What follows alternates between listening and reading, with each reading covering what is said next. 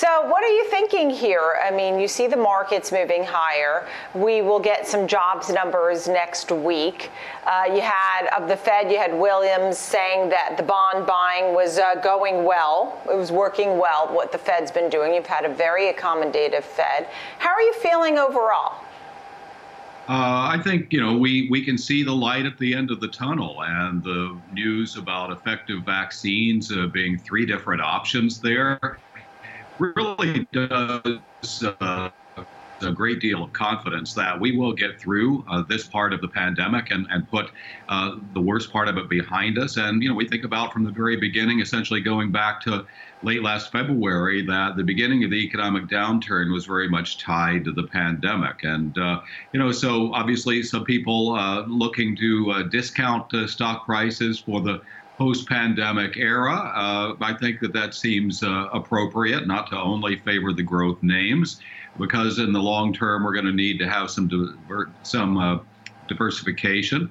But let's also make no mistake about the fact that we've got a rough patch to get through here with the pandemic still raging, with the possibility that 12 million Americans can lose their unemployment benefits here at the end of the year. And, and there's going to be a toll on individuals as well as enterprises. And uh, you know, uh, I think the fact that uh, President Trump has uh, effectively conceded, not verbally, but at least uh, from a, a, from the standpoint of giving the GSA the wherewithal to move forward with the work of the transition, this indicates that we're sort of putting this chapter uh, behind and and uh, just trying to move forward in a, in a more normal fashion with respect to the way government yeah. operates, with one president handing off to another. Right, right. Yeah, understood. It does uh, take away some of the uncertainty. Um, a lot of excitement surrounding Janet Yellen today right? It looks like that uh, she is Biden's choice to head up the Treasury. She would be the first woman to do so, former uh, Fed chair. And uh, what do you think? I mean, people think that she would be an outstanding choice because of her experience, her principles, and the fact that Wall Street knows exactly who she is and what she brings to the table. Is that helpful to the economy? Well, she certainly is a known quantity. And if we believe that government uh, should function with competent individuals running the departments uh, where they believe in the mission, uh, then I think that uh, leads to uh, some measure of optimism. I think some people want to believe that in her role as Federal Reserve Chair that uh, Janet Yellen was dovish. Uh, and therefore, she would be a proponent of lower interest rates longer, which seems to be the mantra being sung by Federal Reserve officials broadly these days.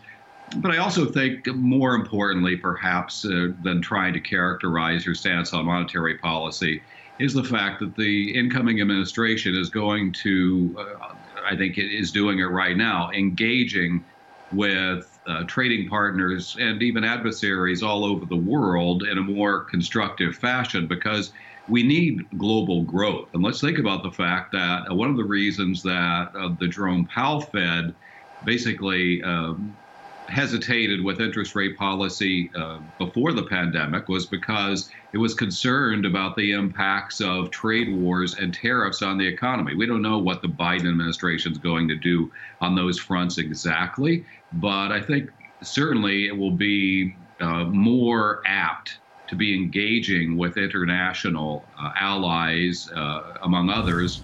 Uh, whether that means that uh, you know they will try to bring back uh, the notion of international uh, multilateral trading agreements uh, is another issue. Obviously, that could be problematic on Capitol Hill.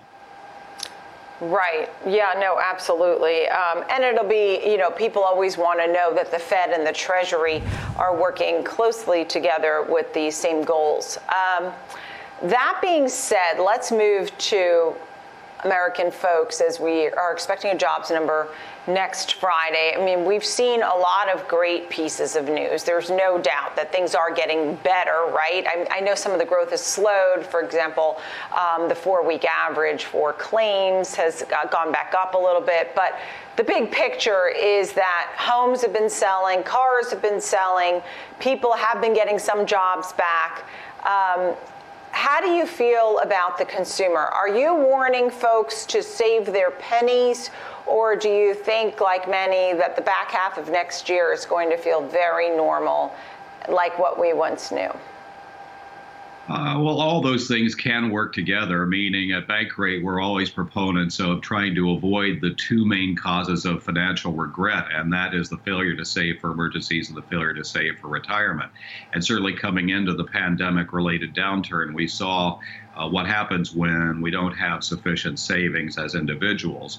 But um, in terms of the coming year.